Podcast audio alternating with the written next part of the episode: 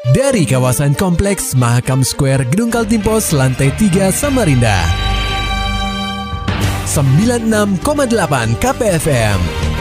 Kita akan ikuti program KP Flash News.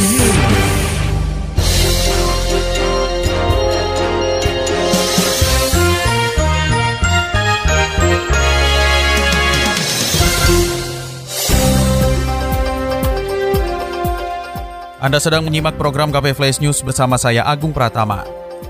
Pendengar KP, apa yang dilakukan pria yang bermukim di sambutan berinisial FA benar-benar tidak patut untuk ditiru. Pria 38 tahun tersebut tega melakukan tindakan yang tidak senonoh kepada anak kandungnya sendiri hingga akhirnya harus berurusan dengan pihak berwajib. Kapolresta Samarinda Kombes Pol Arif Fadli menerangkan, perilaku menyimpang FA sudah dilakukan semenjak anak pertamanya itu berusia 9 tahun Sampai kini usianya beranjak remaja, yakni 16 tahun. Total lebih dari 20 kali sudah pria yang bekerja sebagai buruh serabutan ini tega menggauli buah hatinya tersebut. Puncaknya pada Jumat 22 Juli lalu, setelah FA melakukan tindakan tidak terpujinya, korban langsung melarikan diri dari rumahnya di kawasan Sambutan menuju rumah neneknya di wilayah Sungai Pinang. Di sana korban menceritakan hal yang menimpanya kepada sang nenek hingga akhirnya pihak keluarga langsung melakukan pelaporan di Polsek Samarinda Kota tak butuh waktu lama. FA langsung dibekuk oleh pihak kepolisian guna mempertanggungjawabkan perbuatannya. Jadi dalam melakukan pencabulan tersebut disertai dengan ancaman kekerasan kepada korban maupun ibu dari korban ya sehingga nanti mungkin juga akan kita mintakan untuk memberikan laporan juga terkait mungkin adanya KDRT di dalam rumah tangga tersebut. Atas tindakannya ini, FA akan dijerat dengan pasal 76E Jungto pasal 82 ayat 1 Undang-Undang Nomor 17 Tahun 2016 tentang perubahan atas Undang-Undang Nomor 01 Tahun 2016 tentang perubahan kedua atas Undang-Undang Nomor 23 Tahun 2002 tentang perlindungan anak dengan ancaman 15 tahun penjara. Beralih ke berita selanjutnya, pendengar KP, ada yang berbeda dari pelaksanaan upacara bendera di Sekolah Menengah Pertama Negeri atau SMPN 8 Samarinda pada Senin 25 Juli 2022. Sekolah yang berlokasi di Jalan Patimura, Kelurahan Rapak Dalam, Loajanan Ilir ini mendapat kunjungan langsung dari Bank Kaltimtara Syariah. Kedatangan Bank Kaltimtara Syariah di SMP Negeri 8 Samarinda bertujuan untuk mengenalkan program tabungan simpanan pelajar atau SIMPLE setelah pelaksanaan upacara bendera, siswa-siswi pun terlihat antusias dengan kedatangan manajemen dari Bangkal Timtara Syariah yang membawa dua badut untuk menghibur para pelajar tersebut. Selain mengenalkan program tabungan simpel, penghargaan juga diberikan kepada tiga siswa-siswi berprestasi di SMP Negeri 8 Samarinda. Dalam bentuk tabungan senilai Rp200.000, penyelia prospek customer dan layanan prioritas Bank Kaltimtara Syariah, Darayani Anissa Nurmalina, mengatakan melalui program Simple, para siswa-siswi cukup melakukan setoran awal Rp1.000 untuk bisa mendapatkan buku tabungan sosialisasi terkait simpanan pelajar di mana untuk pembukaan awal cuma seribu rupiah kemudian nanti anak-anak sudah bisa dapat tabungan simpelnya. Dan kami juga ada mobil banking yang setiap hari Senin dan Kamis ngambilin tabungan anak-anak di jam istirahat. Hmm. Mbak total sudah ada berapa yang mendaftar untuk tabungan simpanan kalau untuk ini? kelas satunya kemarin tuh yang daftar sekolah kan ada 320 orang. Hmm. jadi kemungkinan yang hampir lah 80 persenan mas Sementara itu, pembina organisasi siswa intra sekolah atau OSIS SMP Negeri 8 Samarinda, M. Ismi Taufik, sangat mengapresiasi Bank Kaltimtara Syariah yang peduli dalam mengajarkan siswa-siswi untuk bisa bertanggung jawab, serta disiplin dalam menyisihkan uang sakunya. Harapan uh, harapan kami selain sosialisasi, kami juga selaku pemangku pendidikan memberikan selalu arahan, memberikan nasihat bagaimana caranya uh, siswa dan siswi mampu mengelola keuangan mereka sendiri, mampu menghemat pengeluaran, sekaligus bersyukur dan berterima kasih atas pemberian dari orang tua, sekaligus uh, harapannya ada juga tuh masuk di salah satu pelajaran yang nanti akan tercross check dengan sendiri per triwulan akan dikontrol bagaimana berapa berapa apa nih aset mereka yang mereka miliki. Lebih lanjut, Ismi berharap program ini mampu memberikan arahan bagi siswa-siswi agar bisa mengelola keuangan mereka sendiri, sekaligus bersyukur dan berterima kasih atas pemberian orang tua mereka. Dari dunia olahraga, pendengar KP, diwarnai dua kartu merah, Borneo FC Samarinda bungkam Arema 3 gol tanpa balas. Laporan selengkapnya akan disampaikan reporter KPFM Samarinda, Muhammad Nur Fajar.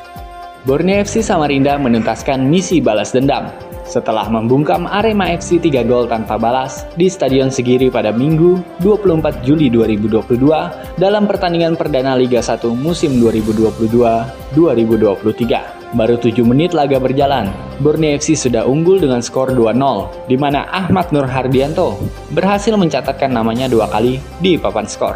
Tertinggal dua gol, tak membuat tim berjuluk Singoedan langsung merespon. Mereka baru merubah pola permainan di babak kedua setelah memasukkan empat pemain bertipikal menyerang. Angin segar sempat berpihak kepada Arema FC saat bek kiri Borneo FC, Leo Guntara, diusir wasit di menit 82. Namun pada menit 90, Arema juga harus bermain dengan 10 orang setelah Rizky Dwi Febrianto diganjar kartu merah. Di masa injury time, Borneo kembali berhasil mencetak gol setelah bola liar tendangan bebas Stefano Lillipali disambar MC Ran dan membuat skor menjadi 3-0. Mengomentari hasil akhir pertandingan, pelatih Borneo FC Samarinda Milomir Seslija mengatakan, setelah final Piala Presiden, anak asuhnya kesulitan untuk menembus pertahanan Arema. Namun saat ini dirinya sudah mengetahui permasalahannya. Bahkan hanya butuh kurang dari 10 menit, timnya mampu mencetak dua gol di awal pertandingan. We work for solution and we we tonight play very good football in the first 10 minutes. We scored two beautiful goals and we have many many chances when we have to kill them with small goals but our last pass no good but uh, in the end it was beauty and uh, uh, we showed at the moment we are better than Arema. They are a very good team and uh, thanks to my boys too for the very very hard work and tonight they believe more and they are more confident we believe in them and uh, it's very good football we only missing tonight our Posamania I think if they was there there will be more much better party Di sisi lain, pelatih Arema FC, Eduardo Almeida, mengaku cukup terkejut karena timnya sudah tertinggal dua gol di 10 menit awal. Dirinya menuturkan bahwa anak asuhnya tidak siap sejak pertandingan dimulai. Setelah tertinggal, pelatih berkebangsaan Portugal ini berharap ada reaksi dari para pemainnya. Namun dia mengakui timnya bermain buruk, sehingga hasil akhir ini pantas untuk timnya. No, the, yeah, we when we start the match, uh, we already start the match losing uh, 2-0. Uh, and after we try to to reaction, but we no reaction, no have reaction. So the first the first half was very poor. In the second half, we we improve. We try to um, to to arrive to the goal, but the opponent also um, with a good organization, not not easy for us to to arrive the goal. So um, they score they score after in in the end for a free kick. This is football. We lost three points. Uh, we have to focus in the in the next game.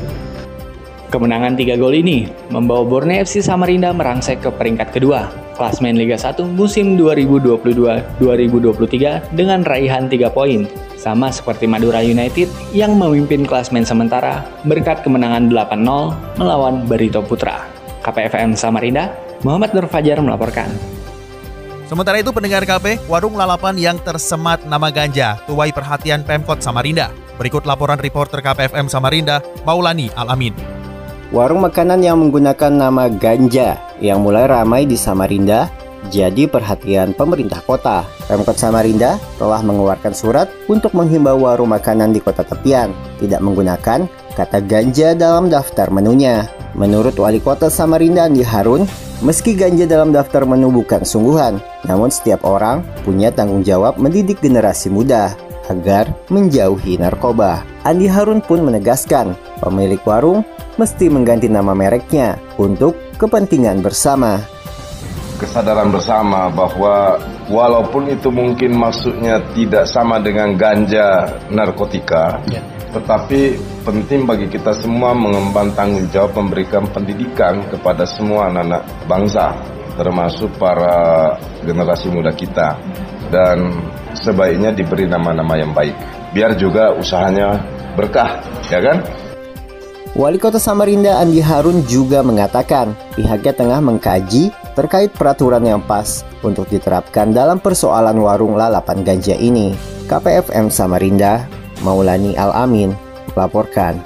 Maulani Alamin, Muhammad Nur Fajar, KPFM Samarinda. Serta dapatkan berita-berita selengkapnya di www.968kpfm.co.id. Demikian tadi telah kita simak rangkaian berita-berita yang terangkum dalam program KP Flash News. Persembahan dari 96,8 KPFM. Terima kasih dan sampai jumpa.